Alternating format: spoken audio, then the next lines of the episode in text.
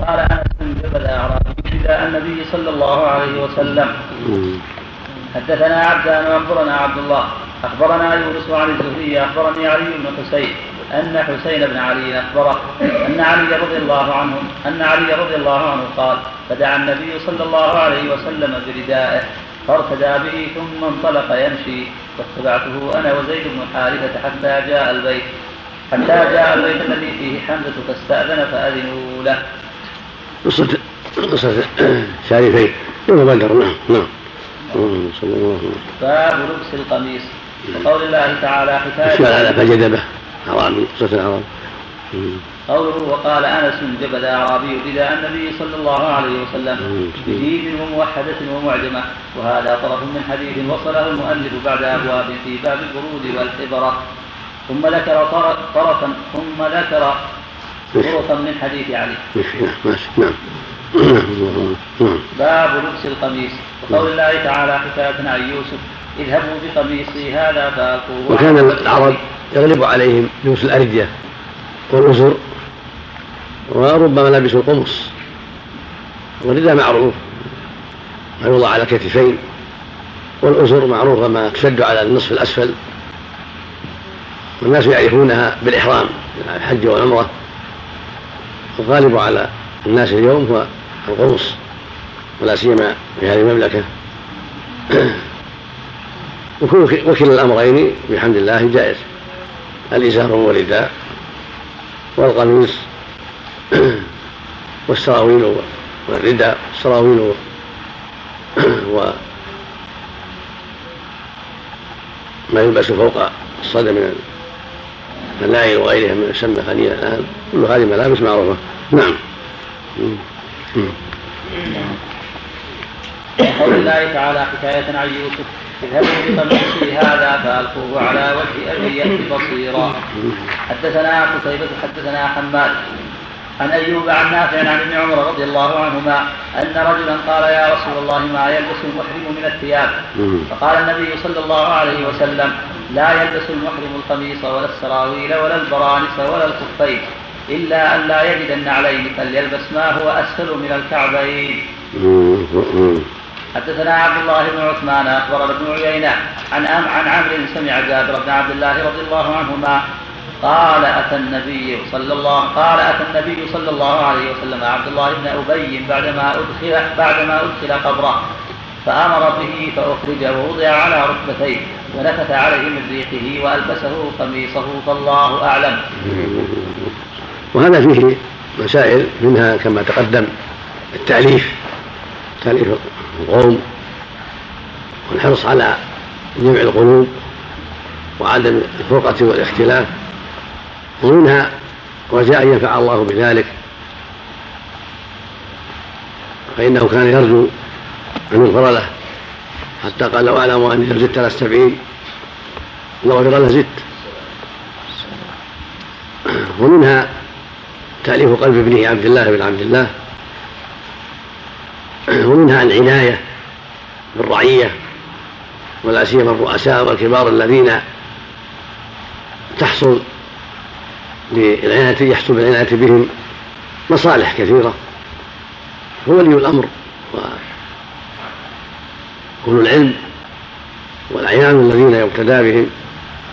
إذا اهتموا بهذه الأمور كان هذا له آثار جيدة في شعوبهم وفي من يقلدهم وفي من يتأسى بهم في احترام الناس والعناية بأسباب ألفة القلوب وتقاربها. نعم. لأن هذا رجل معروف بالنفاق ظهر عليه آثار النفاق في مواضع كثيرة ولكنه رئيس في قومه وكبير في قومه ولا تزال الأنصار تعرف له شأنه قد كادوا أن يرأسوا عليهم فكان صلى الله عليه وسلم يلاحظ هذا الأمر ويتألفهم على الثبات على الإسلام ويراعي هذا الشيء الذي فيهم من تعظيم الرؤساء والأكابر.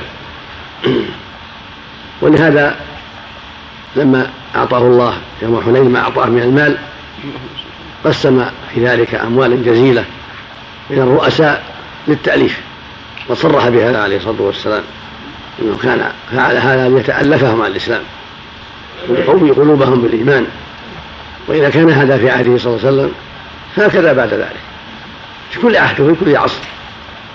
الناس في حاجة إلى التأليف وإلى جمع القلوب وإلى مراعاة أحوال الرؤساء والكبار الذين يغضب لغضبهم أمم ويرضى لرضاهم أمم.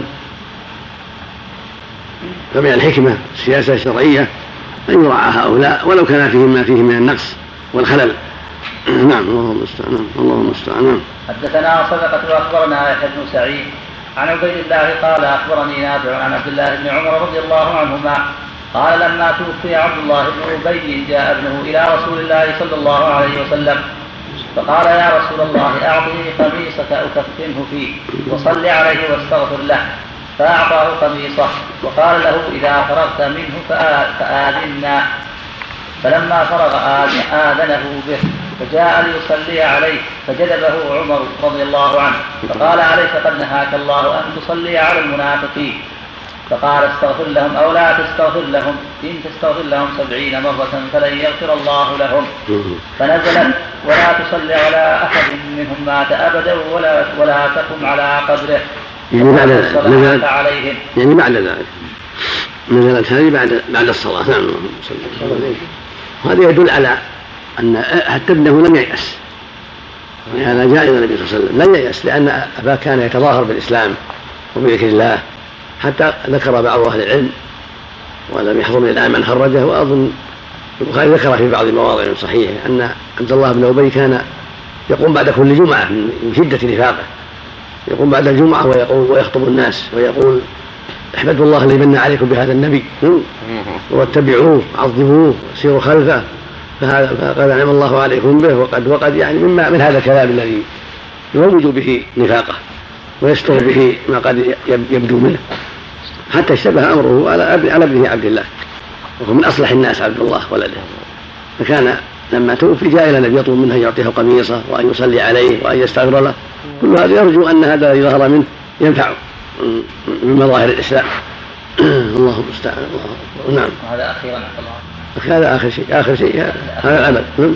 فضل عبد الله بن أبي يعني. كان كان لا في في سائر ايامه وليالي في حياته. نعم. بعد بدر. نعم. نعم.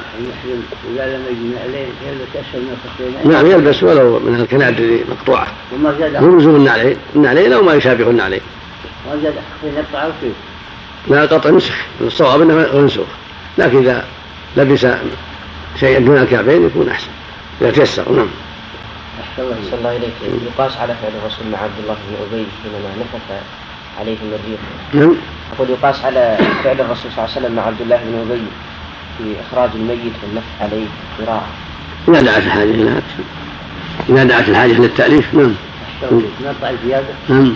الزيادة آخر يقطع لا لا ما يقطع الصواب ما يقطع نعم. لأن النبي صلى الله عليه وسلم خطب الناس في عرفات وقال لهم من لم يجد إزار فلبس السراويل ومن لم يجد عليه فليلبس خفين ولم يأمر بقطعهما. لما خطبهم في عرفات كان أمر بقطعهما في المدينة قبل أن يتوجه إلى مكة. ثم ترك ذلك. فأخذ بعض أهل العلم أن هذا أن القطع ليس للوجوب بل إما للندب أو أو منسوخ. نعم. باب جيب القميص من عند الصدر وغيره. حدثنا عبد الله بن محمد حدثنا أبو عامر حدثنا إبراهيم بن نافع عن الحسن عن طاووس عن أبي هريرة رضي الله عنه. قال ضرب رسول الله صلى الله عليه وسلم مثل البخيل والمتصدق كمثل رجلين عليهما جبتان من عليهم عليهما جبتان من حديد. قد اضطرت أيديهما إلى ثديهما وتراقيهما. فجعل المتصدق كلما تصدق بصدقة انبسطت عنه حتى تغشى أنامله وتعفو أثره وجعل البخيل كلما هم بصدقة انقلصت وأخذت كل حلقة بمكانها. قال أبو هريرة رضي الله عنه فأنا رأيت رسول الله صلى الله عليه وسلم يقول بأصبعيه هكذا في جيبه فلو رأيته يوسعها ولا تتوسع. تابع ابن طاووس عن أبيه وأبو الزناد عن الأعرج في الجبتين. وقال حنظلة سمعت طاووسا سمعت أبا هريرة رضي الله عنه يقول جبتان. وقال جعفر بن ربيعة عن الأعرج جنتان. جنتان. هذا مثل عظيم هذا مثل عظيم في فيما يحصل للبخيل والسخي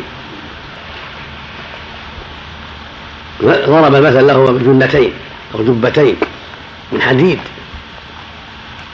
قد اضطرت أيديهما إلى ثديهما وإلى تراقيهما ضيقة ثم ضرب ثم ضرب مثل للسخي والبخيل. بعد هذا فقال فالسخي كل ما أراد أن يتصدق انفسحت هذه الجنبة وارتخت حتى تعفي أناملة وتعفو أثره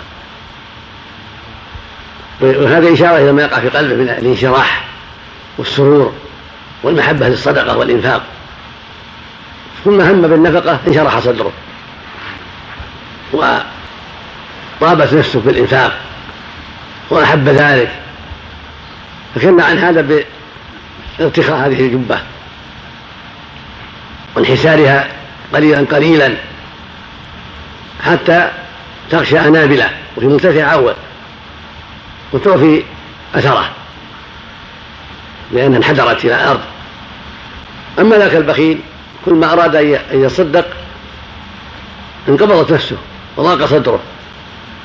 شبه ذلك بهذه الجبة التي كل ما أراد أن يوسعها ضاقت. وأخذت كل حلقة مكانها لصقت كل حلقة في مكانها. ما تتسع. ويوسعها فلا تتسع. وجعلنا يحرك أعلاها بإصبعيه يوسعها فلا تتسع.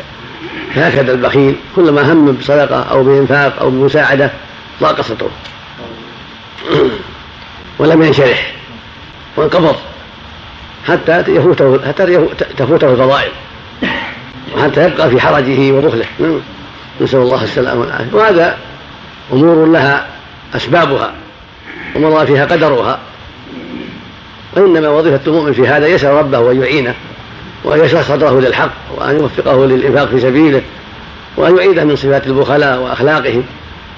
الله المستعان نعم. فاتقوا الله ما استطعتم واسمعوا وأطيعوا وأنفقوا خيرا لأنفسكم.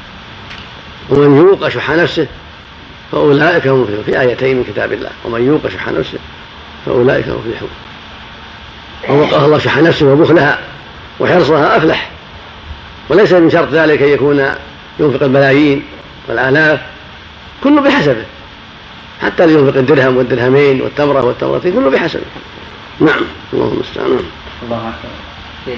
اشكال على باب الجيب. وش باب. باب جيب القميص من عند الصدر وغيره. اشكال عليه قوله باب جيب القميص من عند الصدر وغيره. الجيب بفتح الجيب وسكون التحتانية بعدها موحدة. هو ما يقطع من من الثوب ليأخذ منه الرأس أو اليد أو غير ذلك.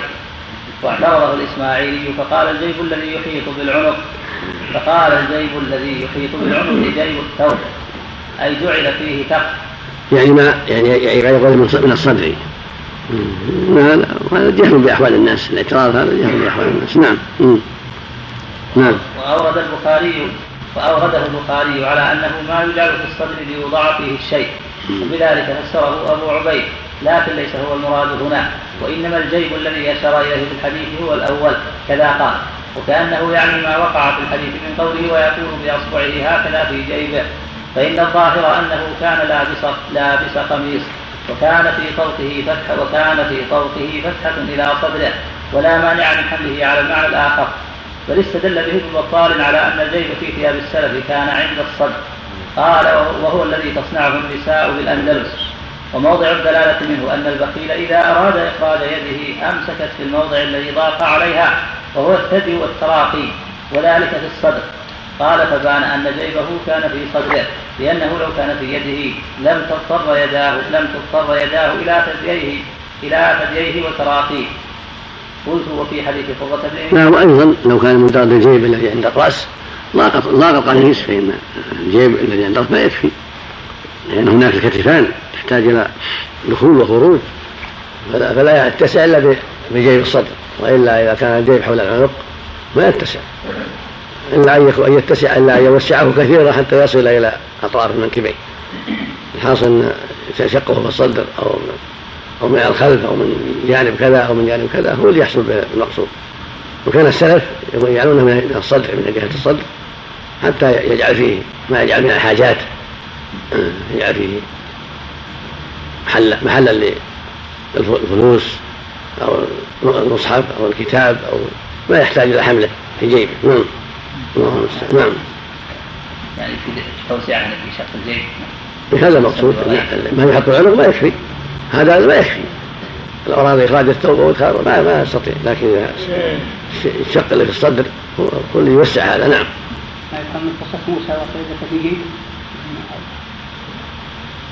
هو من هذا الباب لكن ما في يعني صراحة الجيب لكن من هذا الباب لأن إدخالها لما يتيسر من جهة الصدر. واضح فيما قال المؤلف.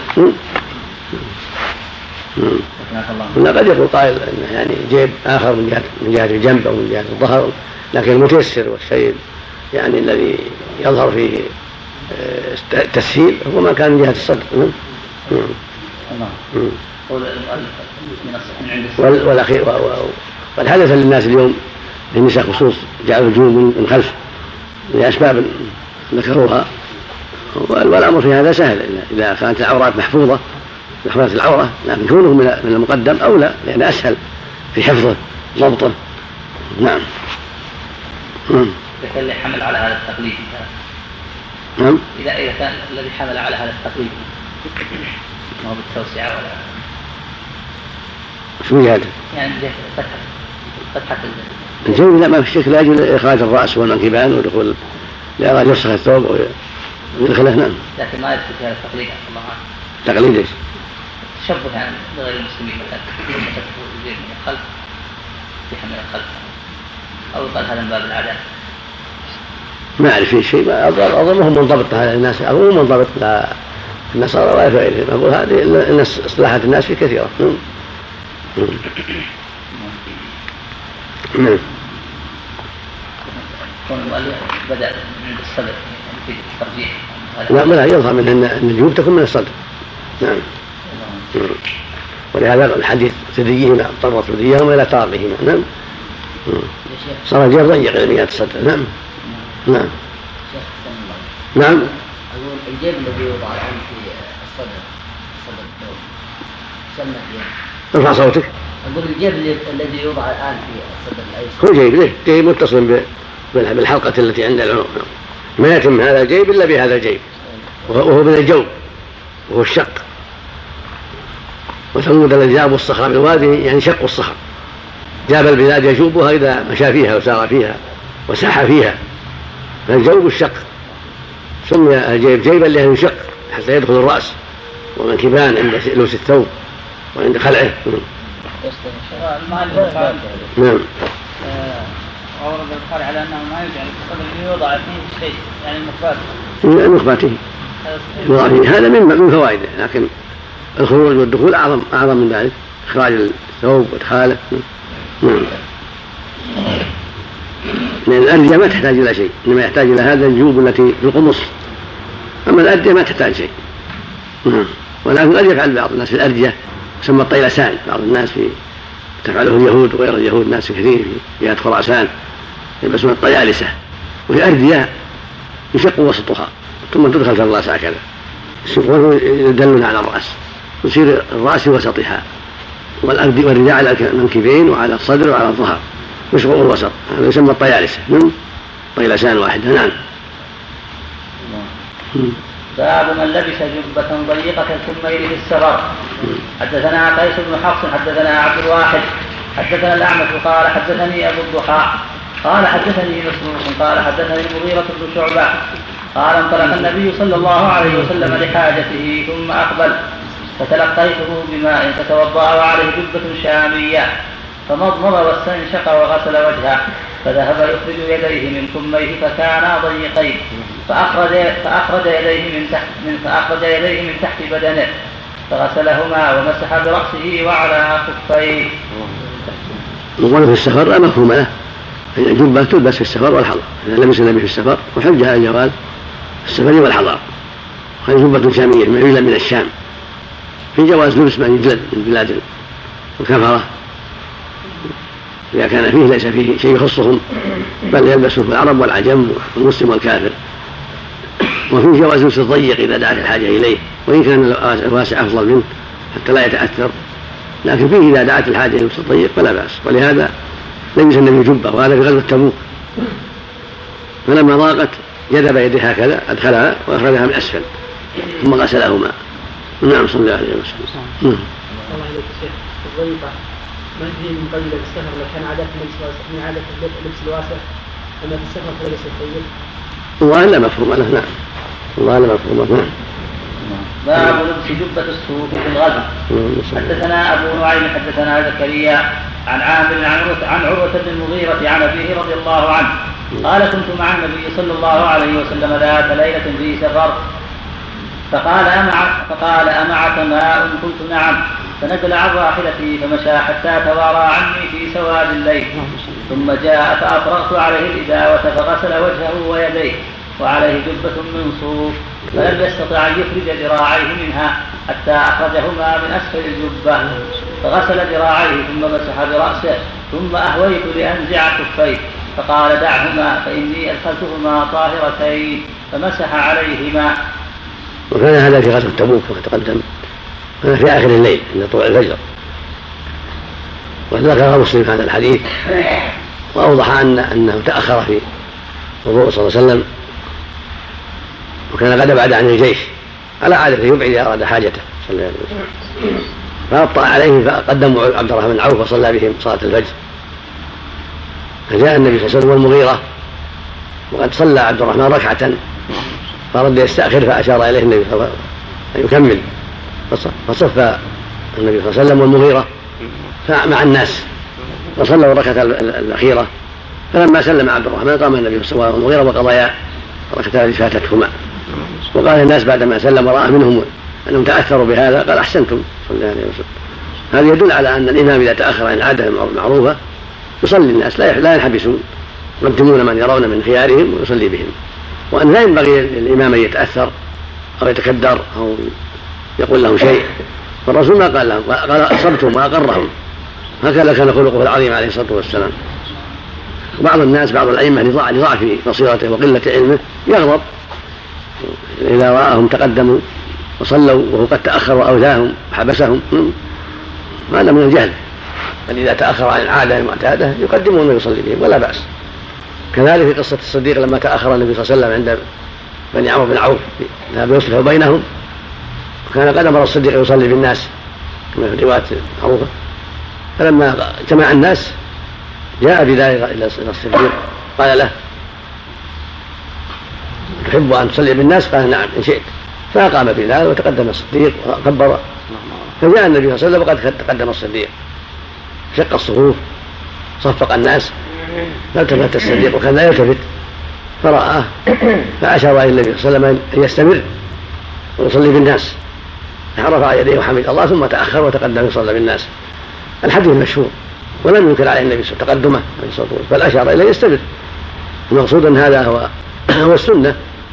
أن الإمام إذا تأخر أن يقدم الناس ويصلي بهم وإذا إذا أتى فلا ينبغي له أن يتأثر بهذا. وله خيار إن شاء تقدم وصلى به إذا كان في أول الأمر وإن شاء صلى مع الناس. أما إذا كان قد صلى ركعة أو أكثر فالسنة للإمام أن لا يتقدم بل يصلي مع الناس. لأن تقدمه قد يؤثر على الناس وقد يلبس بعض الأمور. فالسنة له ألا يتقدم بل يصلي خلف خلف الإمام ويدع النائب هذا يكمل الناس كما فعل النبي في قصة عبد الرحمن بن عوف نعم. نعم الالتفات للحاجة ما يدخل الصلاة لا ما التفات الحاجة لا بأس نعم. هل يعني إذا أنتم الصلاة نجعلهم يعيدون الصلاة؟ نعم. يعني إذا جاء الإمام وهم قد صلوا هل أن يجعلهم يعيدون الصلاة مرة أخرى؟ هذا أردى وأردى ما يجوز. له ما يجوز له ينتقدهم كيف يأمر بالإعادة نعم. لكن هم ينبغي لهم لا يتقدموا إلا عند مضي العادة التي يجي يأتي فيها. نعم. نعم. حديثان. نعم. واحد في هي في جبة الصوف هذا يفيد يفيد الجواز لكن الواسع أولى لأن لا تؤذي لا تؤذي لابسها ولا يعني تبين حجم الأعضاء ولا سيما في النساء فإنها لا آكل النساء لا تلبس إلا ملابس متوسطة لا لا تكون حجم أعضائها ولا تكون واسعة يظهر منها أعضاؤها. نعم. تكون وسطا والرجل كذلك لكن المرأة أشد في هذا. نعم. قصة واحدة في الحديثين عبد الله. قصة واحدة قصة في قصة تبوك. نعم. الشيخ الإمام إذا كبر تكبيرة الإحرام ثم مشى من صف إلى صف. يعني ما يفضل يسد فرجه؟ أربع خطوات مثلا. ما ما يضر لا, لا سد والمشي هذا ما يضر يسد لأنه من مصلحة الصلاة. نعم. باب القباء وخروج الحرير. وهو القباء ويقال هو الذي شق هو الذي شق من خلف هو الذي له شق من خلفه.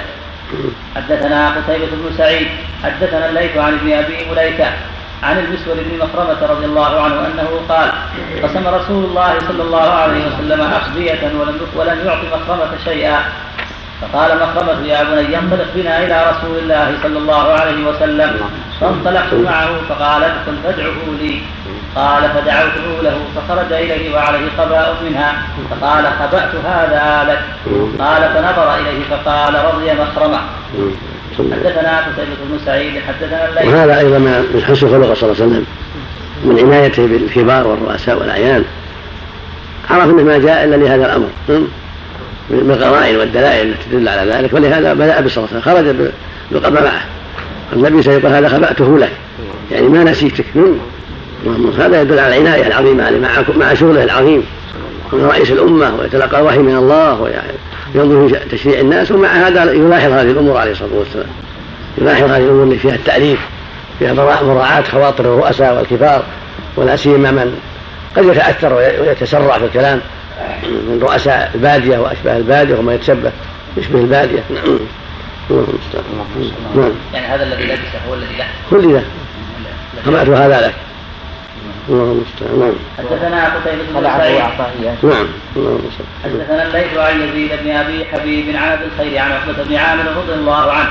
قال أهدي لرسول الله صلى الله عليه وسلم فروج حرير فلبسه ثم صلى فيه ثم انصرف فنزعه نزعا شديدا كالكاره له. ثم قال لا ينبغي هذا للمتقين. تابعه عبد الله بن يوسف عن الليث وقال غيره فروج فروج حرير. وهذا قبل نسخ الحرير. ولهذا نسخ الحرير للرجال ونعم. شاء على قباء له قباء لا قال غير الحرير يعني الوصف. نعم. باب القباء فتح القاف وبالموحدة ممدود فارسي معرف وقيل عربي واشتقاقه من واشتقاقه من القبو وهو الضم. قوله وفروج الحديث بفتح الفاء وتشديد الراء المضمومة وآخره جيم. قوله وهو القباء قلت ووقع كذلك مفسرا في بعض طرق الحديث كما سأبينه. قوله ويقال هو الذي له شق من خلفه أي فهو قباء مخصوص. وبهذا جزم أبو عبيد ومن تبعه من أصحاب الغريب نظرا لاشتقاقه. وقال ابن فارس هو قميص الصبي الصغير. وقال القرطبي القباء والفروج كلاهما ثوب ضيق الكمين والوسط مشقوق من خلف يلبس في السفر والحرب لأنه أعون على الحركة. وذكر فيه حديثين أحدهما قوله عن ابن أبي ملائكة نعم.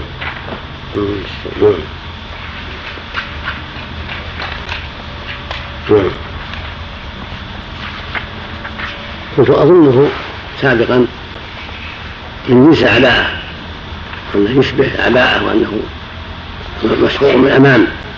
وفيه شق من خلف للتوسعة أسفل مثل يسمونها الدقرة والزبون. كنت أظن هذا ولا أدري أين هذا. ما أنت في كلام من؟ في اللسان أو في القاموس كنت أظن هكذا أن القباء مفتوح من الأمام مشغول من أسفل من الخلف.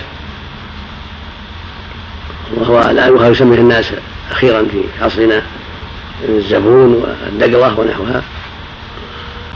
تلبس في وقت الشتاء للدفء وبعضهم يلبس الزبون هذا يكون خفيف حتى في القير ما أدري أين مرني هذا. في قاموس عندك؟ نعم. سوق القباء عندك؟ نعم. لو نعم. باب البرانس. وقال لي مسدد حدثنا معتمر قال سمعت أبي قال رأيت على أنس برمسا أصفر من خز حدثنا إسماعيل قال حدثني مالك عن نافع عن عبد الله بن عمر رضي الله عنهما أن رجلا قال يا رسول الله ما يلبس المحرم من الثياب؟ قال رسول الله صلى الله عليه وسلم لا تلبس القمص ولا العمائم ولا السراويلات ولا البرانس ولا الكفاف إلا أحد لا يجد النعلين فليلبس خفين وليقطعهما أسفل من الكعبين ولا تلبسوا من الثياب شيئا مسه الزعفران ولا الوصف. والبرنس الآن معروف في البلاد المغربية يلبسونه له رأس متصل به له رأس كالقبعة على الرأس وهو متصل من قفا وقميص والرأس متصل به من خلف إذا لبس هذا البرنس إذا لبس هذا القميص جعلها هذا الرأس على رأسه متصلا. يسمونها البرانس مسوها المغاربة. نعم. انتهى القضاء نعم نعم. باب السراويل. حدثنا أبو نعيم حدثنا سفيان عن عمرو عن جابر بن زيد عن ابن عباس رضي الله عنهما عن النبي صلى الله عليه وسلم قال من لم يجد إزارا فليلبس سراوي ومن لم يجد نعلين فليلبس خفين. حدثنا موسى بن اسماعيل حدثنا جويرية عن نافع عن عن عبد الله رضي الله عنه قال قام رجل فقال يا رسول الله ما تأمرنا أن نلبس إذا أحرمنا؟ قال لا تلبسوا القميص ولا قال لا تلبسوا القميص والسراويل والعمائم والبرانس والخفاف إلا أن يكون إلا أن يكون رجل ليس إلا أن يكون رجل ليس له نعلان فليلبس الخفين أسفل من الكعبين ولا تلبسوا شيئا من الثياب مسه زعفران ولا ورس. باب العمائم حدثنا علي بن عبد الله حدثنا سفيان قال سمعت الزهري قال أخبرني سالم عن أبيه عن النبي صلى الله عليه وسلم قال لا يلبس المحرم القميص ولا العمامة ولا السراويل ولا البرنس ولا ثوبا مسه زعفران ولا ورس ولا الخفين إلا لمن لم يجد النعلين فإن لم يجدهما فليقطعهما أسفل من الكعبين. اللهم صل باب التقنع. بركة اللهم صل اللهم صل وسلم. هذا القبض. يقول والقبض القطع كالاقتباب والفحل من الناس والإبل وما يدخل في جيب القميص من الرقاع. ما يدخل؟ في جيب القميص من الرقاع. من فعله القبض ما يقبض باب الواو والالف هذا. باب الواو والياء في آخر القاموس هذا مادة في باب الواو والياء قبا يقبو. نعم. سم. شيخ على ذكر العمامة كيف يكون الإسباب للعمامة؟ يطولها حتى تصل الأرض. طولها من وراء يعني. نعم. يقول يا شيخ. مثلا نعم الانسان اذا انتهت عليه دراهم. في الحج مثلا ارفع صوتك. أقول ارفع صوتك قليل وش تقول؟ أقول الإنسان إذا انتهت عليه مثلا الدراهم في الحج مثلا فالافضل يلبس سروال أو يستدين ويشتري ازار. اذا إيش؟ إذا انتهت عليه الدراهم مثلا في أيام الحج. إيه. هذا الأفضل يشتري؟ ما عنده دراهم؟ يعني انتهت عليه أو سرقه في كذا إيه. الأفضل مثلا يستدين ويشتري ازار أم يلبس سروال؟ لا يلبس يشتري ازار المحرم مأمور بالإزار إلا إذا عجز عن الإزار يلبس السراويل ولو استدان نعم. لا مو لازم يستدين. فاتقوا الله ما استطعتم. إذا ما حصل له بالاستدانة يلبس السراويل ما في بأس. الحمد لله. نعم. سم الإزار أجمل وأستر للعبد. أستر من صورة السراويل. لأن السراويل قد تبين حجم العورة. وقد يكون ضيق يكون كالمكشوف لكن الإزار في ستر أكمل ولهذا عادات العرب الأزر أكثر من من السراويل نعم. لو كان في حج وعمرة ما عنده المسمى بالكنادر اليوم. لا بأس. إذا ما تيسر له النعلان. نعم. مثل الخفين هذه مثل الخفين نعم. نعم. بسم الله الرحمن الرحيم. الحمد لله رب العالمين. والصلاة والسلام على نبينا محمد وعلى آله وصحبه أجمعين. قال الإمام أبو عبد الله البخاري رحمه الله تعالى باب التقنع. قال ابن عباس رضي الله عنهما خرج النبي صلى الله عليه وسلم على كل حال مسألة الوسوسة. الله جل وعلا على كل شيء قدير. يمكن يتمكن من الوسوسة وهو بعيد. كما هو الآن الشياطين قد تمكن من الوسوسة في كل مكان. فهو سبحانه وبحمده. له القدرة التامة.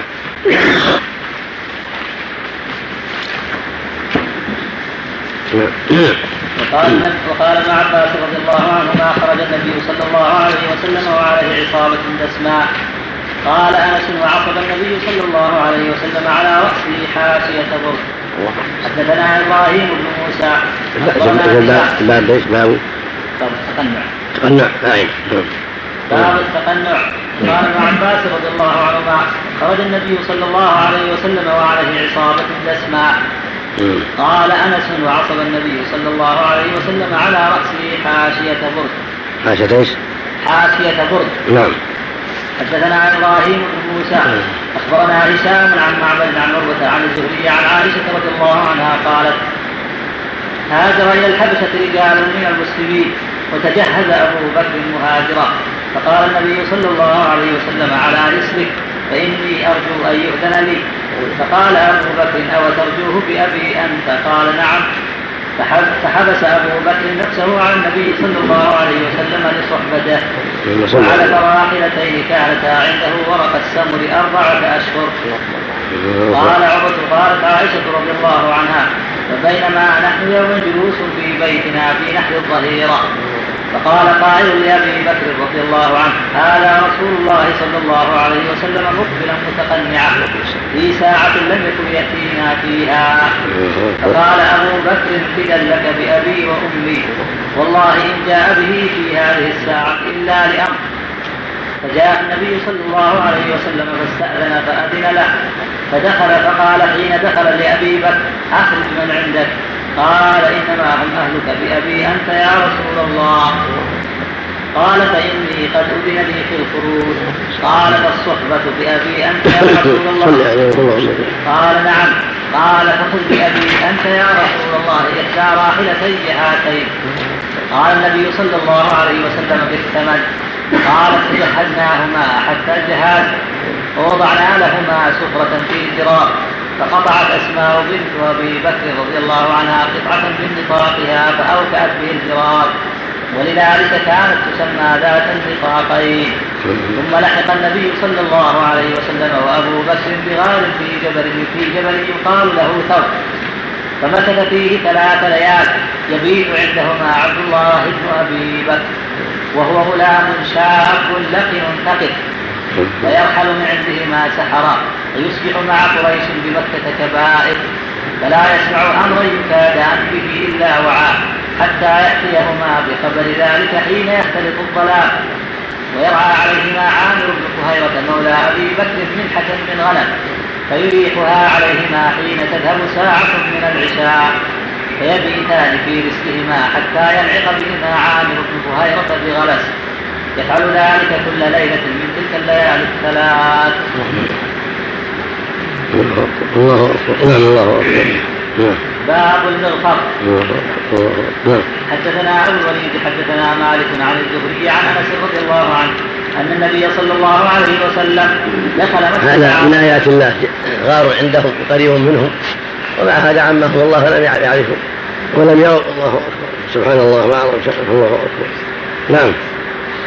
حدثنا أبو الوليد حدثنا مالك. الله أكبر. زوجته يا عائشة قد قد عقد له عليها صلى الله عليه وسلم. نعم. نعم. عقد له عليه في مكة. مكة نعم. ودخل بها في المدينة. صلى الله عليه وسلم. حدثنا أبو الوليد حدثنا مالك عن الزهري. نعم. مولى للصديق نعم أسلم اي من خلاف الصحابة صار مكة؟ نعم. في ذلك الوقت. نعم. ثم في ذلك الوقت. في ذلك الوقت نعم. اسلم يعني والله أنه مسلم ذاك الوقت. قديم الغنم نعم. يرى غنم لهما للصديق نعم. وهو مسلم. نعم.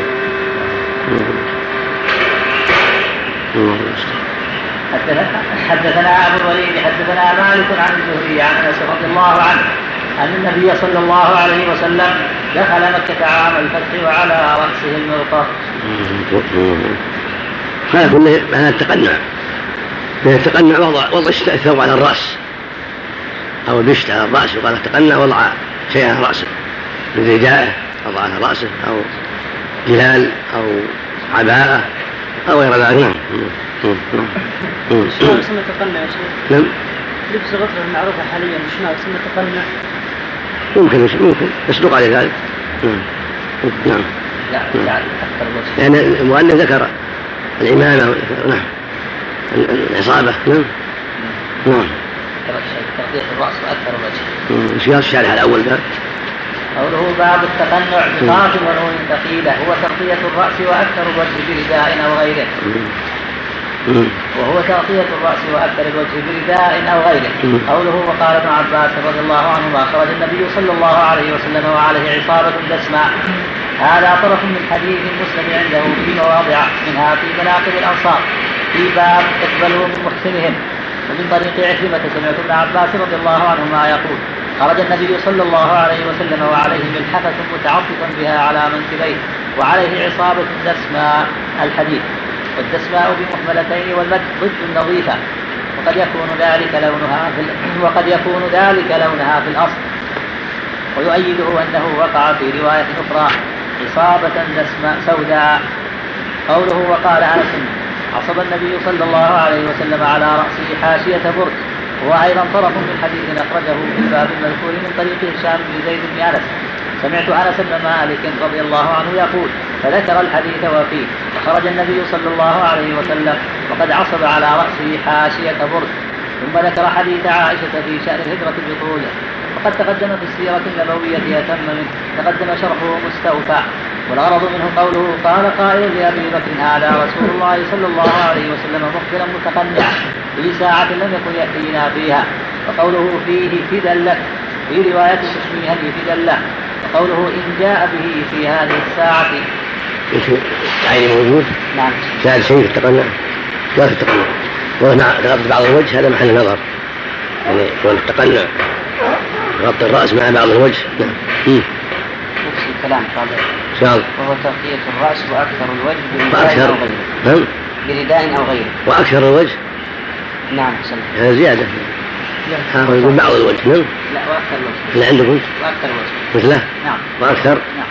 حتى لا يعرف يعني حتى, حتى لا يعرف جبهته وعينيه يمكن وأنفه حتى لا يعرف أو بعض أنفه. مم. بعده بس. نعم.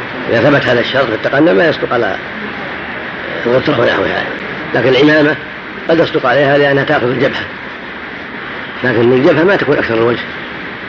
العمامة في الغالب يكون هذا تكون على هنا فلا يصدق عليها ما قالوا أكثر الوجه. لأنها إذا أديرت ما تجي على أنف العينين فوقهما. متلثم يعني. يصدق على متلثم لكن العمامة ما ما هو تلثم العمامة تكون على على الرأس تكون مدارة. نعم. والغالب يكون على جبهة فقط. ما تحتها مكشوف. تلثم هذا على على الفم بس. نعم. الأنف والجبهة بارزان أو هو الجبهة فقط بارزة وبعض لا الأنف. ما يكون الرأس. الرأس هو أكثر وجه. حاط محر يعني. لا يكون تقنع إلا بالأمرين تغطية الرأس مع أكثر الوجه على قول الشارحين جميعا. في القاموس. نعم. نعم. نعم. باب البرود والحبل والشملة. نعم وقال خباب شكونا إلى النبي صلى الله عليه وسلم وهو متوسد بردة له. حدثنا إسماعيل بن عبد الله. قال حدثني مالك عن إسحاق بن عبد الله بن أبي طلحة عن أنس بن مالك رضي الله عنه. قال كنت أمشي مع رسول الله صلى الله عليه وسلم. وعليه برد نجراني غليظ الحاشية. فأدركه أعرابي فجبله بردائه جبدة شديدة حتى نظرت إلى صفحة عاتق رسول الله صلى الله عليه وسلم قد أثرت بها حاشية البرد من شدة جبدته ثم قال يا محمد مر لي من مال الله الذي عندك. فالتفت إليه رسول الله صلى الله عليه وسلم. ثم ضحك ثم أمر له بعطاء. الرائع هو الحلم التواضع الصبر والتحمل عليه الصلاة والسلام. اللهم المستعان. الله أكبر اللهم المستعان. وعلى الشارع الله أكبر اللهم المستعان. قوله باب الورود جمع بردة بضم الموحدة وسكون الظاء بعدها مهملة. قال الجوهري كساء أسود مربع فيه صور تلبسه الأعراب قوله والحبر بكسر المهملة أحسن إليك نعم يقول فيه صغر. سهر نعم. أو صور غيره أو صور غيره يعني ذوات الأرواح. صور شجر وغيره من باب الجمال. نعم. نعم. قوله والحبر بكسر المهملة وفتح الموحدة بعدها راء. جمع حبرة يأتي شرحها في خامس أحاديث الباب. قوله والشملة بفتح المعجمة وسكون الماء وسكون الميم. ما يشتمل به من من الأكسية أي يلتحف وذكر فيه ستة أحاديث. الحديث الأول قوله وقال خباب بخاء معجمة وموحدة الأولى. بعد بعد حديث بعد الأعرابي. الثاني الثاني. حديث أنس في قصه الأعرابي والغرض منه قوله حتى نظرت إلى صفحة عاتق رسول الله صلى الله عليه وسلم قد أثرت فيها حاشية البرد وسيأتي شرحه مستوفى في كتاب المستعان قوله باب الورود جمع بردة بضم الموحدة وسكون الراء بعدها مهملة. قال الجوهري كساء أسود مربع فيه صور تلبسه الأعراب. قوله والحبر بكسر المهملة. أحسن نعم يقول فيه صغر. سهر نعم. أو صور غيره أو صور غيره يعني ذوات الأرواح صور شجر وغيره من باب الجمال. نعم. قوله والحبر بكسر الحفرة وفتح الموحدة بعدها راء جمع حبرة يأتي شرحها في خامس أحاديث الباب. قوله والشملة بفتح المعجمة وسكون الماء وسكون الميم ما يشتمل به من من الأكسية أي يلتحف وذكر فيه ستة أحاديث. الحديث الأول قوله وقال خباب بقاء معجمة وموحدة الأولى بعد بعد حديث بعد الأعرابي الثاني الثاني حديث أنس في قصه الأعرابي والغرض منه قوله حتى نظرت إلى صفحة عاتق رسول الله صلى الله عليه وسلم قد أثر فيها حاشية البرد وسيأتي شرحه مستوفا في كتاب الأدب. نعم نعم شيء. نعم قال. نعم قوله وعليه برد وفي رواية الأوزاعي وعليه ردان قوله نجراني نسبة إلى نجران بفتح النون وسكون الجيم وبالراء والنون. وهي بلدة من, من اليمن. قوله فأدركه أعرابي زاد همام من أهل البادية. قوله فجذبه أي فجذبه وهما بمعنى واحد لغتان مشهورتان. قوله في صفحة عاتق وفي رواية مسلم عنق. وكذا في رواية الأوزاعي وصف الشيء وصفحته جهته وجانبه. قوله أكثرت بها كذا في رواية الكشميهني وفي رواية غيره أكثرت فيها وفي رواية همام حتى انشق البرد وذهبت حاشيته في عنقه. وزاد أن وزاد أن أن ذلك وقع من الأعرابي لما وصل النبي صلى الله عليه وسلم إلى حجرته. والتوفيق بين الروايتين بأنه لقيه خارج المسجد فأدركه لما كاد يدخل فكلمه وأمسك بثوبه بثوبه لما دخل المسجد. فلما كاد يدخل الحجرة خشي أن يفوته فجبده. قوله مر لي وفي رواية الأوزاعي أعطني. قوله كذلك قوله ثم ضحك وفي رواية الأوزاعي فتبسم وفي رواية همام فأمر له بشيء. وفيه بيان فيلمه صلى الله عليه وسلم وصبره على الأذى في النفس والمال والتجاوز عن عن جفاء عن جفاء من يريد تألفه على الإسلام. وليتأسى به الولاة من بعده في خلقه الجميل من الصفح والإغضاء والدفع بالتي هي أحسن انتهى. ثم قال في أوله وسيأتي عن عبد العزيز بن عبد الله الأوسي. نعم. والحديث مضى في الخمس. نعم نعم. الله أكبر. نعم اللهم صل لا شك أن هذا غاية في الحلم والتواضع عليه الصلاة والسلام. اللهم صل عليه وسلم اللهم صل عليه وسلم. نعم. نعم. قال تقنع. نعم. وقنعه تقنيعا رباه وقنعه تقنيعا رباه والمرأة ألبسها القناع. رضاه. نعم والمرأة ألبسها القناع ورأسه بالصوت غشاه به والديك رد ورأسه بالثوب غشاه به. نعم والديك رد براعله إلى رأسه. ورجل مقنع كمعظم عليه بيضة الحديد. نعم. ورجل مقنع كمعظم عليه بيضة الحديد. وتقنعت المرأة لبست القناع وفلان تغشى بثوب. ما تعرض له. شرط شرط الوجه. ما تعرض له. نعم.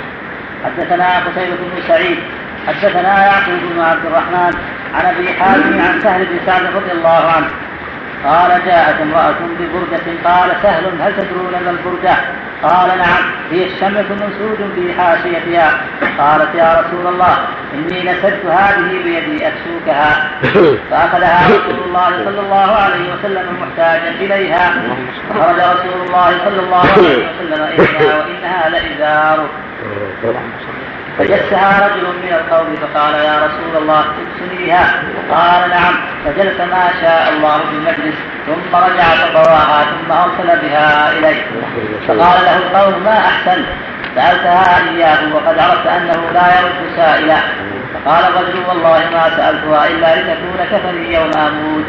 قال سهل فكانت كفنه حدثنا ابو اليمان اخبرنا شعيب عن الزهري قال حدثني سعيد بن المسيب أن أبا هريرة رضي الله عنه قال سمعت رسول الله صلى الله عليه وسلم يقول يدخل الجنة من أمتي زمرة هي سبعون ألفا تضيء وجوههم إضاءة القمر.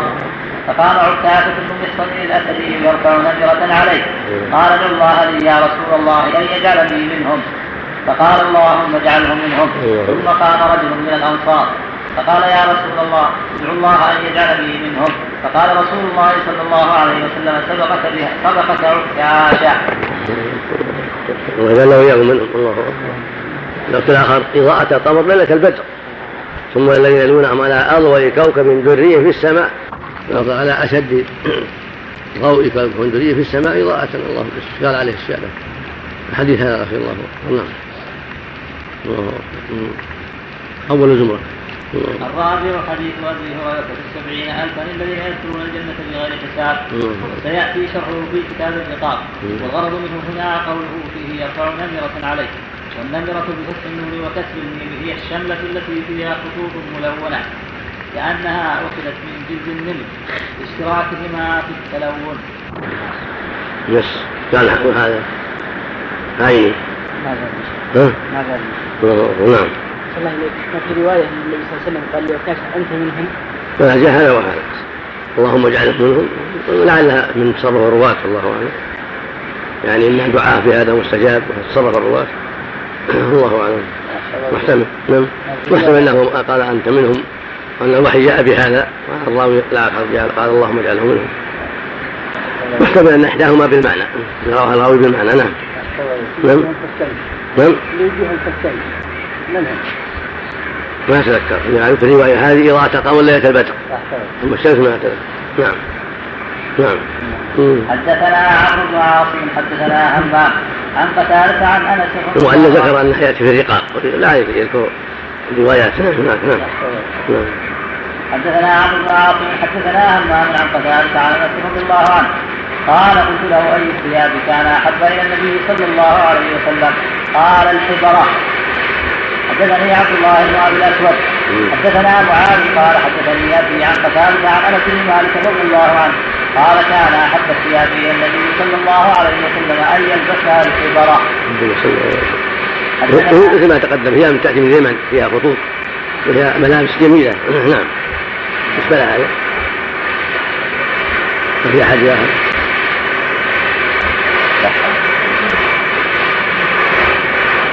حاضر إيه. نعم. نعم. حدثني عبد الله بن أبي الأسود. حتى حدثنا أبو اليمان. أخبرنا شعيب عن الزهري قال أخبرني أبو سلمه بن عبد الرحمن بن عوف.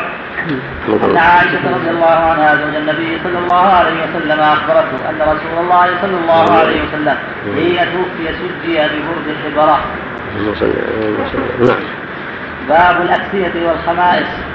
حدثني يحيى بن بكير حدثنا الليث عن عقيل عن ابن شهاب قال أخبرني عبيد الله بن عبد الله بن عتبة أن عائشة وعبد الله بن عباس رضي الله عنهم قال لما نزل برسول الله صلى الله عليه وسلم طفق يطرح خميسه له على وجهه فإذا اغتم كشفها عن وجهه فقال وهو كذلك. لعنة الله على اليهود والنصارى اتخذوا قبور أنبيائهم يحذر ما صنعوا حدثنا موسى بن إسماعيل حدثنا إبراهيم بن سعد حدثنا ابن شهاب عن عروة عن عائشة رضي الله عنها قالت صلى رسول الله صلى الله عليه وسلم في خليفة له لها أعلام. فنظر إلى أعلامها نظرة فلما سلم قال اذهبوا بخليفتي هذه إلى أبي جهل. فإنها ألهتني آنفا عن صلاتي وأتوني بأنبجانية أبي جهل بن حذيفة بن غانم من بني علي بن كعب. حذيفة بن وأتوني بأنبجانية أبي جهل بن حذيفة بن غانم نعم. من بني علي بن كعب. نعم. بالقطع أنبجانية نعم. أنبجانية بالقطع. نعم. حدثني مسدد حدثنا إسماعيل حدثنا أيوب عن حميد عن حميد بن هلال عن أبي برده رضي الله عنه عن أبي برده قال أخرجت إلينا عائشة كساء وازارا غليظا فقالت قبض روح النبي صلى الله عليه وسلم في هذين. اللهم صل عليه وسلم. نعم. صلى بالنسبة لاعطاء الجهل هذه الفتوح مع أن مع أنه أشغلته. لا الامر فيها واسع. دل على أمر واسع والنبي صلى الله عليه وسلم كره أن تشغله هو لأنه أمره أهم من أمر فلان. ولا يدل على التحريم في جماله. لكن الإنسان مأمور بأن يتقي هذا الشيء الذي يشغله. نعم. ويكون أحسن عليكم من جهة الأغنياء قد لا تشغلهم الملابس الفارهة والفقراء نعم. تشغلهم. نعم. ما يكون الفقراء تشغلهم الملابس الفارهة والله أعلم. نعم. ما تعرض له الشارع لغير ما تعرض نعم. لكن ما قال لا تستعملها أقول ما قال لا تستعملها في الصلاة. نعم. المعروف المقصود يفيد التوسع في هذا والأمر في هذا واسع. نعم. ما تعرض شيء. ولا العين. قد تقدم الشرح مستوى في أوائل كتاب الصلاة. هو محله هنا. أو هو محله. نعم. نعم. باب الشمال الصماء حدثني محمد بن بشار حدثنا عبيد الله عن خبيب عن حفص بن عاصم عن أبي هريرة رضي الله عنه قال نهى النبي صلى الله عليه وسلم عن الملامسه والمنابذه وعن صلاتين بعد الفجر حتى ترتفع الشمس وبعد العصر حتى تغيب الشمس وأن يح- وأن يحتبي وأن يحتبي بالثوب الواحد ليس على فرجه منه شيء بينه وبين السماء وأن يشتمل الصماء. حدثنا يحيى بن بكير حدثنا الليث عن يونس عن ابن شهاب. قال أخبرني عامر بن سعد أن أبا سعيد الخدري رضي الله عنه قال نهى رسول الله صلى الله عليه وسلم عن لبستين وعن بيعتين نهى عن الملامسة والمنابذة في البيع. والملامسة لمس الرجل ثوب الآخر بيده بالليل أو بالنهار ولا يميزه إلا بذلك. والمنابذة أن ينبذ الرجل إلى الرجل بثوبه وينبذ الآخر ثوبه ويكون ذلك بيعهما من غير نظر ولا تراض. واللبستان اشتمال الصماء والصماء أن يجعل ثوبه على أحد عاتقيه. والصماء أن يجعل ثوبه على أحد عاتقيه فيبدو أحد شقيه ليس عليه ثوب. واللبسة الأخرى احتباله بثوبه وهو جالس ليس على فرجه منه شيء. باب الاحتبال في ثوب واحد. حدثنا إسماعيل قال حدثنا ما قال حدثني مالك عن أبي الزناد عن الأعرج عن أبي هريرة رضي الله عنه قال نهى رسول الله صلى الله عليه وسلم عن لبستين أن يحتبي الرجل في الثوب الواحد ليس على فرجه منه شيء. وأن يشتمل بالثوب الواحد ليس على أحد شقيه الله عليه وسلم حدثنا محمد قال أخبرني مخلد اخبرنا ابن جريج قال أخبرني ابن شهاب. قال أخبرني ابن شهاب عن عبيد الله بن عبد الله. عن أبي سعيد الخدري رضي الله عنه أن النبي صلى الله عليه وسلم نهى عن اشتمال الصماء وأن يحتبي الرجل في ثوب واحد ليس على فرجه منه شيء. باب الخميصه السوداء. حدثنا بارك صف كم؟ اللهم صل اللهم صل نعم. 279 سم- نعم اللهم صل الله نعم. الشارح ذكر من نعم. البخاري عندما أطلق محمد حدثنا محمد قال هو ابن سلام. آه، ما أدري. كذا. نعم. إذا أطلق آه، لا محمد مو على كل أشعرة يختلف يعرف بالش- بشيوخهم يعرف هو الغالب بالشيوخ سم نعم بسم الله الرحمن الرحيم. الحمد لله رب العالمين. والصلاة والسلام على نبينا محمد وعلى آله وصحبه أجمعين. قال الإمام أبو عبد الله البخاري رحمه الله تعالى باب الخميصة السوداء. حدثنا أبو نعيم حدثنا إسحاق بن سعيد عن أبيه سعيد بن فلان هو عمرو بن سعيد بن العاص. عن أم خالد بنت خالد قالت أتي النبي صلى الله عليه وسلم بثياب فيها خميصة سوداء صغيرة. فقال من ترون أن نكسو هذه؟ فسكت القوم. قال ائتوني بأم خالد. فأتي بها تحمل. فأخذ الخميصة بيده فألبسها. وقال أبلي وأخلقي. وكان فيها علم أخضر أو أصفر. فقال يا أم خالد هذا سناه وسناه بالحبشية. يعني حسن. اللهم اللهم صل اللهم صل نعم. هذا من لطفه صلى الله عليه وسلم وتواضعه.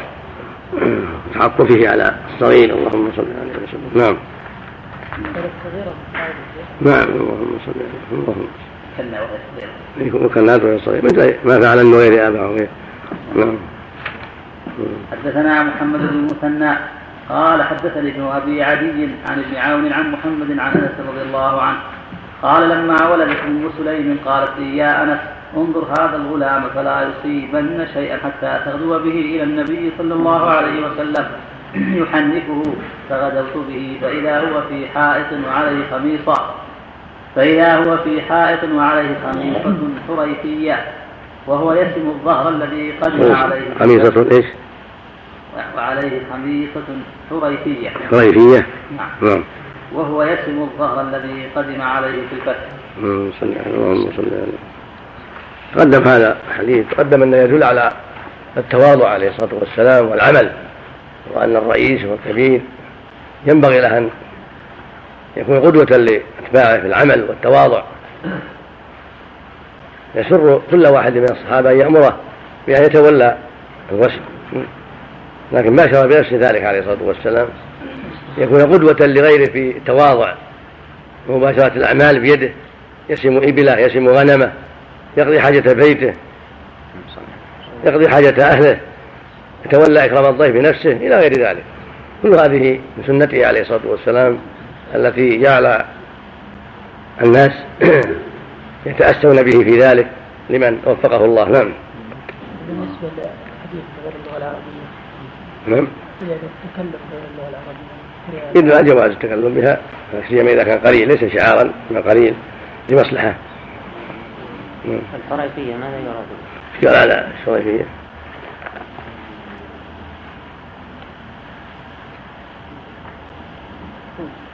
خميسة شريفية قوله وعليه خميصة حريثية حريثية بالحاء؟ نعم. أو شريفية. بالحاء والراء والياء. والتاء بالجوف شريفية بالشين. اللي بالجوف كلها بالحاء نعم. حريثية نعم.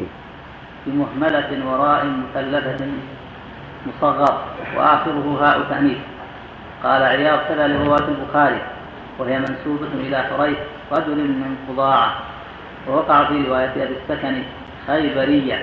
بالخاء المعجم مم.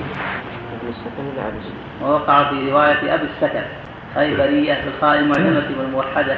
عن أبي. نعم. صواب بن السكن. معروف أبي علي بن السكن رحمه الله. معروف صاحب الصحيح. نعم. به؟ ابن السكن أحسن. نعم. نعم. كنيته أبو علي. نعم. نعم. نعم. بالخاء المعجمة والموحدة نسبة إلى خيبر البلد المعروف. قال واختلف رواة مسلم فقيل كالأول ولبعضهم مثله لكن بواو بدل الراء. ولا معنى لها. حويثية. نعم. ولبعضهم جونية. كالتميم وسكون الواو بعدها نون نسبة إلى بني الجون أو إلى لونها من السواد أو الحمرة أو البياض. فإن العرب تسمي كل لون من هذه جونة. يكفي. يكفي المقصود منسوب إلى حويث وضاءة أو إلى خيبر خيبرية على رواية أخرى في كلام على الأول الخميصة سوداء أم خالد قوله باب الخميصة السوداء. تقدم تفسير الخميصة في أوائل كتاب الصلاة. قال الأصمعي الخمائص ثياب خز أو صوف معلمة وهي سود كانت من لباس الناس كانت من لباس الناس. وقال أبو عبيد هو كساء مربع له علامات وقيل هو كساء رقيق من أي لون كان. وقيل لا تسمى خميصة حتى تكون سوداء معلمة. وذكر فيه حديثين. الحديث الأول قوله عن أبيه سعيد بن فلان بن سعيد بن العاص. كذا قال البخاري عن أبي نعيم عن إسحاق بن سعيد عن أبيه فأبهم والد سعيد. وأخرجه أبو نعيم في المستخرج من طريق أبي خيثمة زهير بن حرب عن الفضل بن دكين وهو أبو نعيم. حدثنا إسحاق بن سعيد بن عمرو بن سعيد بن العاص عن أبيه. وسيأتي بعد أبواب في باب ما يدعى لمن لبس ثوبا جديدا. عن أبي الوليد عن إسحاق وفيه سياق نسب إسحاق إلى العاص مثل هذا. وفيه التصريح بالتحديث من أبيه وبتحديث أم خالد أيضا. وكذا أخرجه ابن سعد عن أبي نعيم وأبي الوليد جميعا عن إسحاق. قوله عن أم خالد بنت خالد.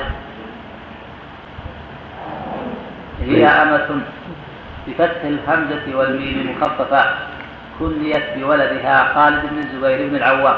وكان الزبير تزوجها فكان لها منه خالد وعم ابن الزبير. وذكر ابن سعد إنها ولدت بأرض الحبشة. ولد. وإنها ولدت بأرض الحبشة. وقدمت مع أبيها بعد خيبر وهي تعقل وأخرج من طريق ابي الاسود المدني عنها قالت كنت ممن أقرأ النبي صلى الله عليه وسلم ممن أقرأ النبي صلى الله عليه وسلم من النجاة من النجاة السلام وأبوها خالد بن سعيد وأبوها خالد بن سعيد بن العاص بن أمية أسلم قديما ثالث ثلاثة أو رابعة أربعة واستشهد بالشام في خلافة أبي بكر أو عمر. قوله أتي النبي صلى الله عليه وسلم. نعم عندنا اسمها أمة من أمة لا تقدم أمة التخفيف نعم. هذا يقول إن إنها أصلها أمة؟ عندنا اسمها أمة. واللي عندك هي ها؟ هي أمة فيها نعم. اسمها أمة وكنيتها أم خالد. نعم. يعني اسم علم هذا. أمة العالم نعم. قوله هي هي يعني لا ينفي نعم. قوله أتي النبي صلى الله عليه وسلم بثياب لم أقف على تعيين اسم الجهة التي حضرت منها الثياب المذكورة. قوله فقال من ترون أن نكسو هذه فسكت القوم. لم أقف على تعيين أسمائهم. قوله فأتي بها تحمل كذا فيه وفيه التفات أو تجريد.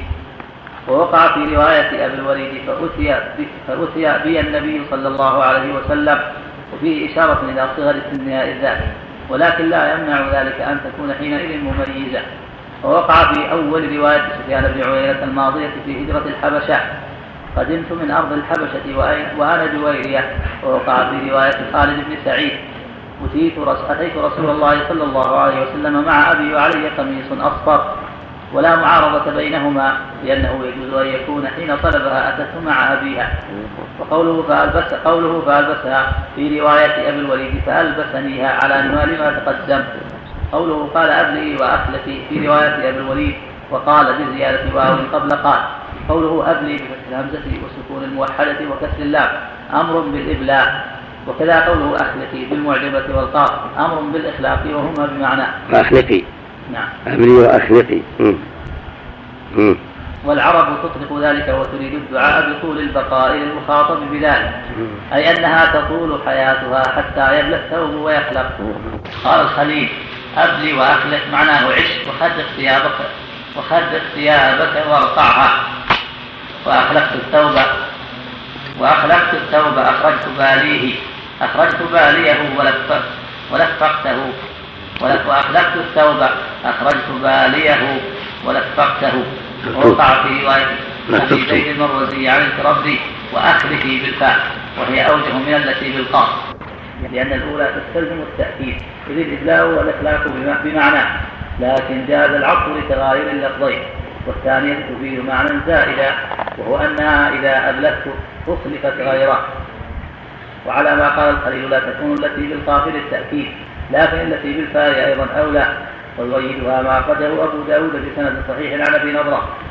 قال كان أصحاب رسول الله صلى الله عليه وسلم إذا لبس أحدهم ثوبا جديدا قيل له تبلي ويتق الله. ووقع في رواية أبي الوليد أبلي وأخلقي مرتين.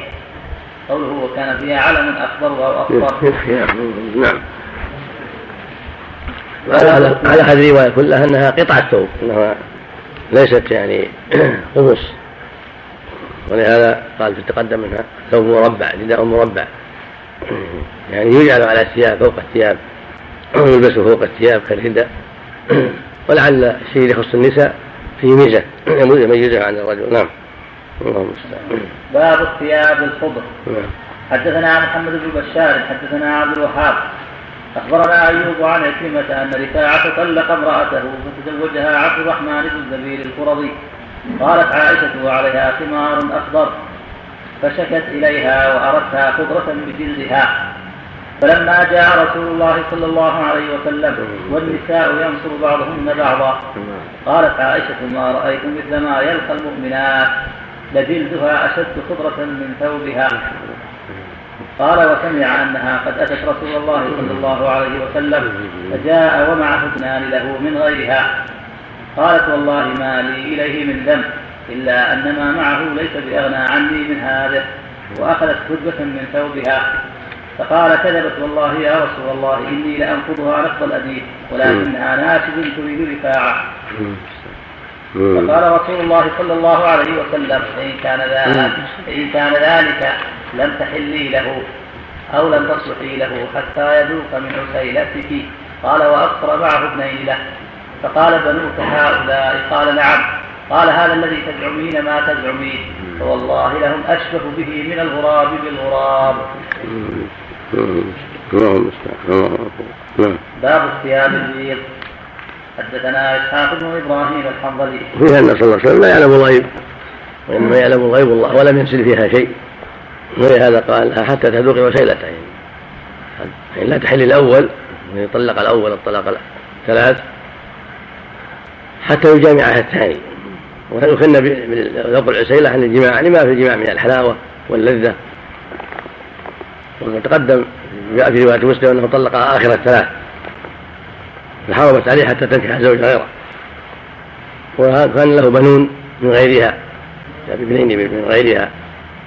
وهي تقول انه لا يستطيع أن يجامع وانه من خدمه الثوب. وهذا محتمل يعني ان يكون أصيب بمرض وعلة.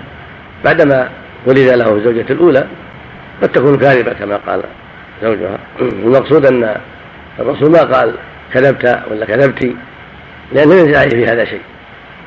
اللهم صل عليه وسلم. وإنما بين له الحكم الشرعي بين لها أنها لا تحل لزوجها الأول حتى يجامعها الثاني. فدل ذلك على أنه يحكم بظاهر الشريعة عليه الصلاة والسلام ولا ينتظر الوحي. ولهذا قال في حديث أم سلمة المعروف وإنما أقضي لكم على نحو ما أسمع. من قطعت له من حق أخي شيئا فإنما اقطعه قطعة من النار. ويحكم بمقتضى الأدلة والبينات والأيمان. كما قال صلى الله عليه وسلم البين على المدعي يمين على من أنكر شهدك أو يمينه فهو يقضي بظاهر الشريعة. ولا ينتظر أن يأتي الوحي بأن هذا مصيب وهذا مخطئ أو هذا كاذب وهذا صادق حتى يمشي الناس على الحكم الشرعي. لأن الوحي ينقطع بعده. فلو كان حكمه ينبني على الوحي لما حصل للناس التأسي والاقتداء. ولكن من رحمة الله أنه يحكم بين الناس بمقتضى الأدلة الشرعية والأحكام الشرعية لا بمقتضى ما ينزل من الوحي. واستفاد من هذا أهل العلم أن المرأة لا تصدق في مثل هذا وأن الحاكم لا لا يعجل بل ينظر في الأمور ويعظ ويذكر فلعل المدعي كاذبة ولعل المدعي كاذب ولعل الآخر صادق. فالحاصل أنه صلى الله عليه وسلم يصدقها ولم يكذبها وإنما وعظها وذكرها وبين لها الحكم الشرعي بين أن أولاده أشبه به من الغراب الغراب يعني أنه ليس بكاذب في أن هؤلاء أولاده. لكن يحتمل أن أن البلاء عرض له بعد ذلك وأنه أصيب حتى صار ذكره يرتخي ويضعف تقلص صار منه غلبة الثوب لمرض أصابه بعد ذلك. نعم. اللهم المستعان نعم. نعم. ذلك نعم آه أحسن. نعم. نعم إذا كان الزوج الثاني عنين نعم. إذا كان الثاني لا تحل الأول حتى يطأها الثاني أو يطلقه ويتزوجها آخر. المقصود حتى تنكح زوجها كما قال الله نكاحا فيه جماع نعم.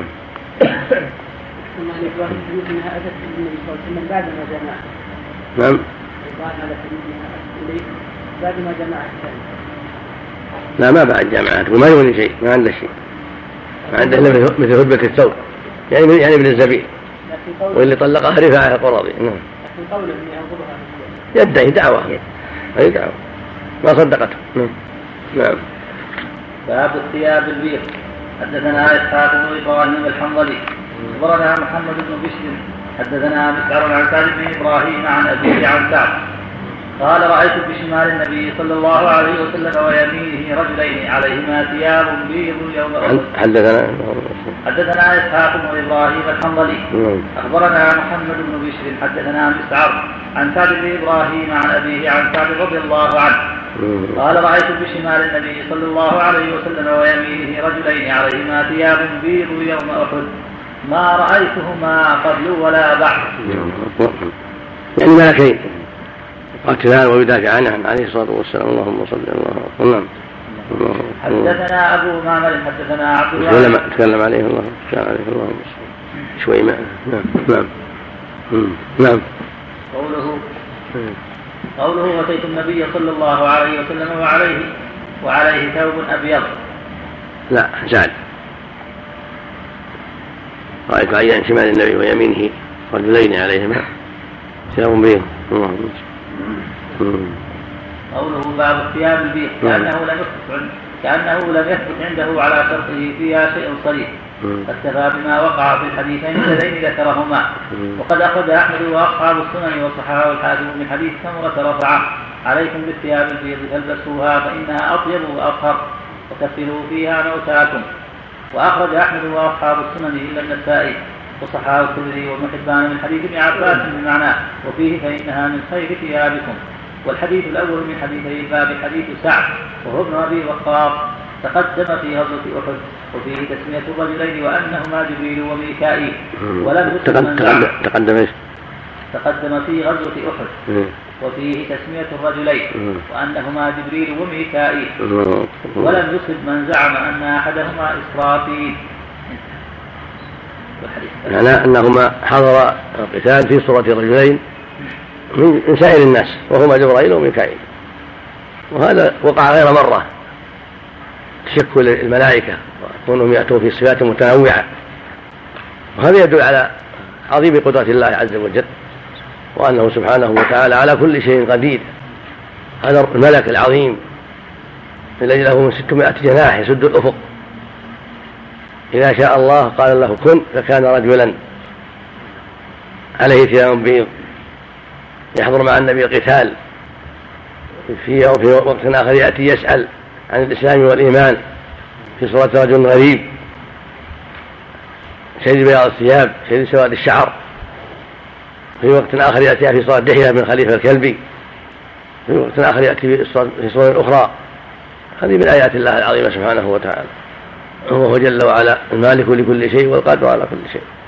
وفي هذا أيضا كرامة له صلى الله عليه وسلم وعناية من ربه به حيث جعل هذين الملكين اللذين من أشرف الملائكة بل جاء بالجبرائيل أشرف الملائكة ومعه ميكائيل ميكائيل موكل بالقط من جبرائيل بالوحي هذان من أعظم الملائكة. يكونان معه يوم أحد والمشركون أشد حنقا عليه. وأحرص شيء على قتله يوم أحد فلم يقدر وكفاه الله شرهما شرهم وحماه من شرهم وأصابه ما أصاب من الجراح عليه الصلاة والسلام.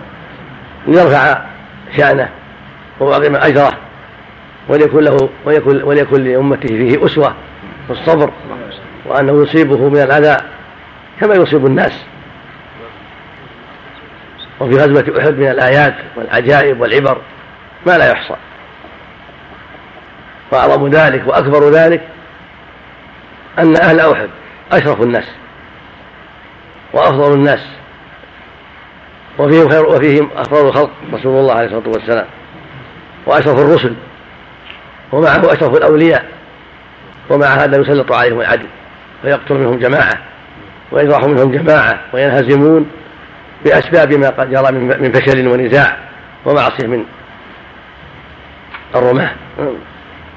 فلو كان أحد ينصر ويحمى من أجل فضله ودينه فقط من غير أسباب لكان الرسول أولى الناس بهذا عليه الصلاة والسلام. ولكان أصحابه أولى الناس بهذا. فلما جرى عليهم ما جرى من النكبة بسبب المعصية والنزاع والفشل علم كل من له أدنى بصيرة أن الواجب على أهل الإيمان أن يأخذوا بالأسباب وأن لا يتكلوا على مجرد الإيمان. وأنهم متى عصوا وخالفوا الأسباب هم حريون بأن يصابوا ويسلط عليهم عدوهم. ولو كانوا أفضل أهل الأرض. الله يقول وأعدوا لهم ما من قوة. ويقول يا أيها الذين آمنوا خذوا حذركم. وإذا يقول وإذا كنت فيهم فأقمت لهم الصلاة. فلتكن طائفة معك وليأخذوا حذرهم وأسلحتهم مقصود أنه جل وعلا أخبرهم بما يجب من الحيطة والأخذ بالأسباب. ولو كانوا خير خلق الله. ولو كانوا أفضل خلق الله ولو كانوا أكثر الناس. وكيف إذا كان عدوهم أكثر منهم؟ وبهذا يعلم المؤمن غلط من يغلط من الناس ويقول كيف أصاب وأنا مسلم؟ كيف أصاب وأنا مؤمن؟ كيف يسلط علي عدو؟ كيف يهزم فلان وفلان؟ ما عنده بصيرة بالأسباب التي يترتب عليها النصر والهزيمة. كان يوم بدر أقل من عدوهم. كان عدوهم أضعافهم ومع هذا نصروا بيوم بدر لما توافرت فيهم أسباب النصر وأذل الله عدوه وأسروا منه ما أسروا سبعين وقتلوا سبعين وحصل من العز والنصر ما علمه كل أحد. وفي يوم أحد يرى خلاف ذلك بسبب ما جرى في الجيش من الخلل. كما قال سبحانه ولقد صدقكم الله وعده تحسونهم بإذنه حتى إذا فشلتم. وتنازعتم في الأمر وعصيتم بعد ما أراكم ما تحبون يعني سلطوا, عليكم. هذا جواب محذوف. سلطوا عليكم ومنكم من الدنيا ومنكم من الآخرة. ثم صرفكم عنهم ليبتليكم ولقد عفى عنكم. ابتلاهم وسلط عليهم العدو ثم عفى عنهم. هذا من فضل سبحانه وتعالى. ومن حكمته العظيمة ومن ابتلائه لعباده ومن تعليمه لهم وتوجيهه لهم. ليعلموا أنه لا بد من تعاطي الأسباب التي شرعها الله ولا بد من الأخذ بها ولا بد من جمع الكلمة والتعاون والصدق وعدم الكذب وعدم النزاع وعدم الفشل. الله المستعان نعم الله أكبر. نعم. نعم. حدثنا أبو معمر حدثنا عبد الوارث. عن الحسين عن عبد الله بن بريدة عن يحيى بن يعمر. حدثه أن أبا الأسود الديري حدثه أن أبا ذر رضي الله عنه حدثه قال أتيت النبي صلى الله عليه وسلم وعليه ثوب أبيض وهو نائم ثم أتيته وقد استيقظ فقال ما من عبد قال لا إله إلا الله. الصحابي عن يحيى بن يعمر نعم. حدثه أن أبا الأسود الديني حدثه أن أبا ذر رضي الله عنه حدثه قال آتيت النبي صلى الله عليه وسلم وعليه ثوب أبيض وهو نائم. ثم آتيته وقد استيقظ فقال ما من عبد قال لا إله إلا الله. ثم مات على ذلك إلا دخل الجنة. قلت وإن زنى وإن سرق. قال وإن زنى وإن سرق. قلت وإن زنى وإن سرق. قال وإن زنى وإن سرق. قلت وإن زنى وإن سرق. قال وإن زنى وإن سرق على رغم أنف أبي ذر. وكان أبو ذر إذا حدث بهذا الحديث قال وإن رغم أنف أبي ذر. قال أبو عبد الله وهذا تقدم في قصة اجتماع خروج أبي ذر معه إلى الحرة واجتماعه بجبرائيل. وفي اللفظ الآخر من شهد أن لا إله إلا الله وأن محمدا رسول الله. وهذه قاعدة. كل ما جاءت لا إله إلا الله فلا بد معها من الشهاده بان محمدا رسول الله. لا بد من لانها قاعدة معلومة من الشريعة.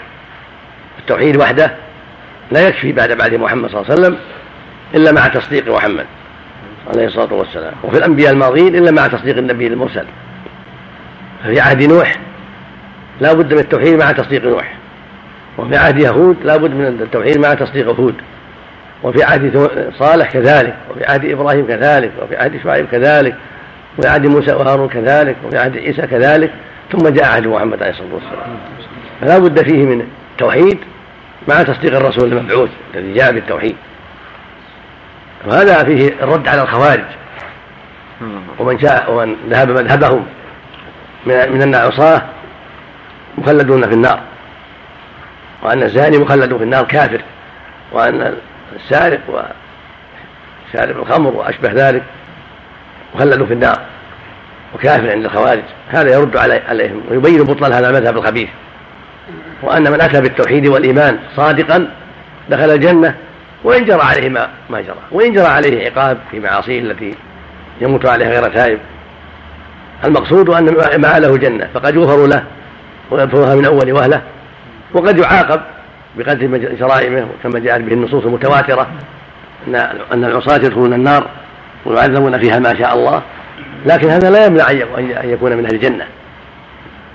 في النهايه وفي هذا تأكيد المقام قوله على رامي أنف أبي ذر. لأن أبا ذر كرر السؤال فظهر منه أنه قد استنكر هذا وأنه يعني كيف يدخل الجنة وقد زنى وقد سرق. لعظم هذين الذنبين فبين صلى الله عليه وسلم أن هذا هو الواقع وهو الحكم وإن لم يرضى هذا السائل. يعني وإن اشتبه عليه. ومعلوم يرضى بشرع الله لكن أراد التثبت في الأمر. أراد أبو ذر التثبت في الأمر. فبين له النبي صلى الله عليه وسلم أن المعاصي ما تمنع دخول الجنة لمن تاب منها أو عفى الله عنه. فإن لم يتوب ولم يعفى عنه فلا بد من تطهير. لا بد من تطهير في الكير الذي جعله الله مطهرا لخبث أهل المعاصي وهو النار. العاصي بين أمور ثلاثة. المعاصي بين أمور ثلاثة. المعصية دون الشرك يعني.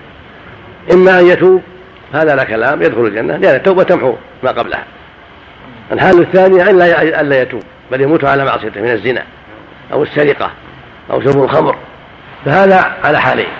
إما أن يعفى عنه ويعفو الله عنه لأسباب اقتضتها حكمته سبحانه وتعالى إما لأعمال صالحة فعلها كثيرة أو لأسباب أخرى اقتضت عفو الله عنه. أو مواقف جليلة في جهاد أعداء الله أو في عدل أسبابها.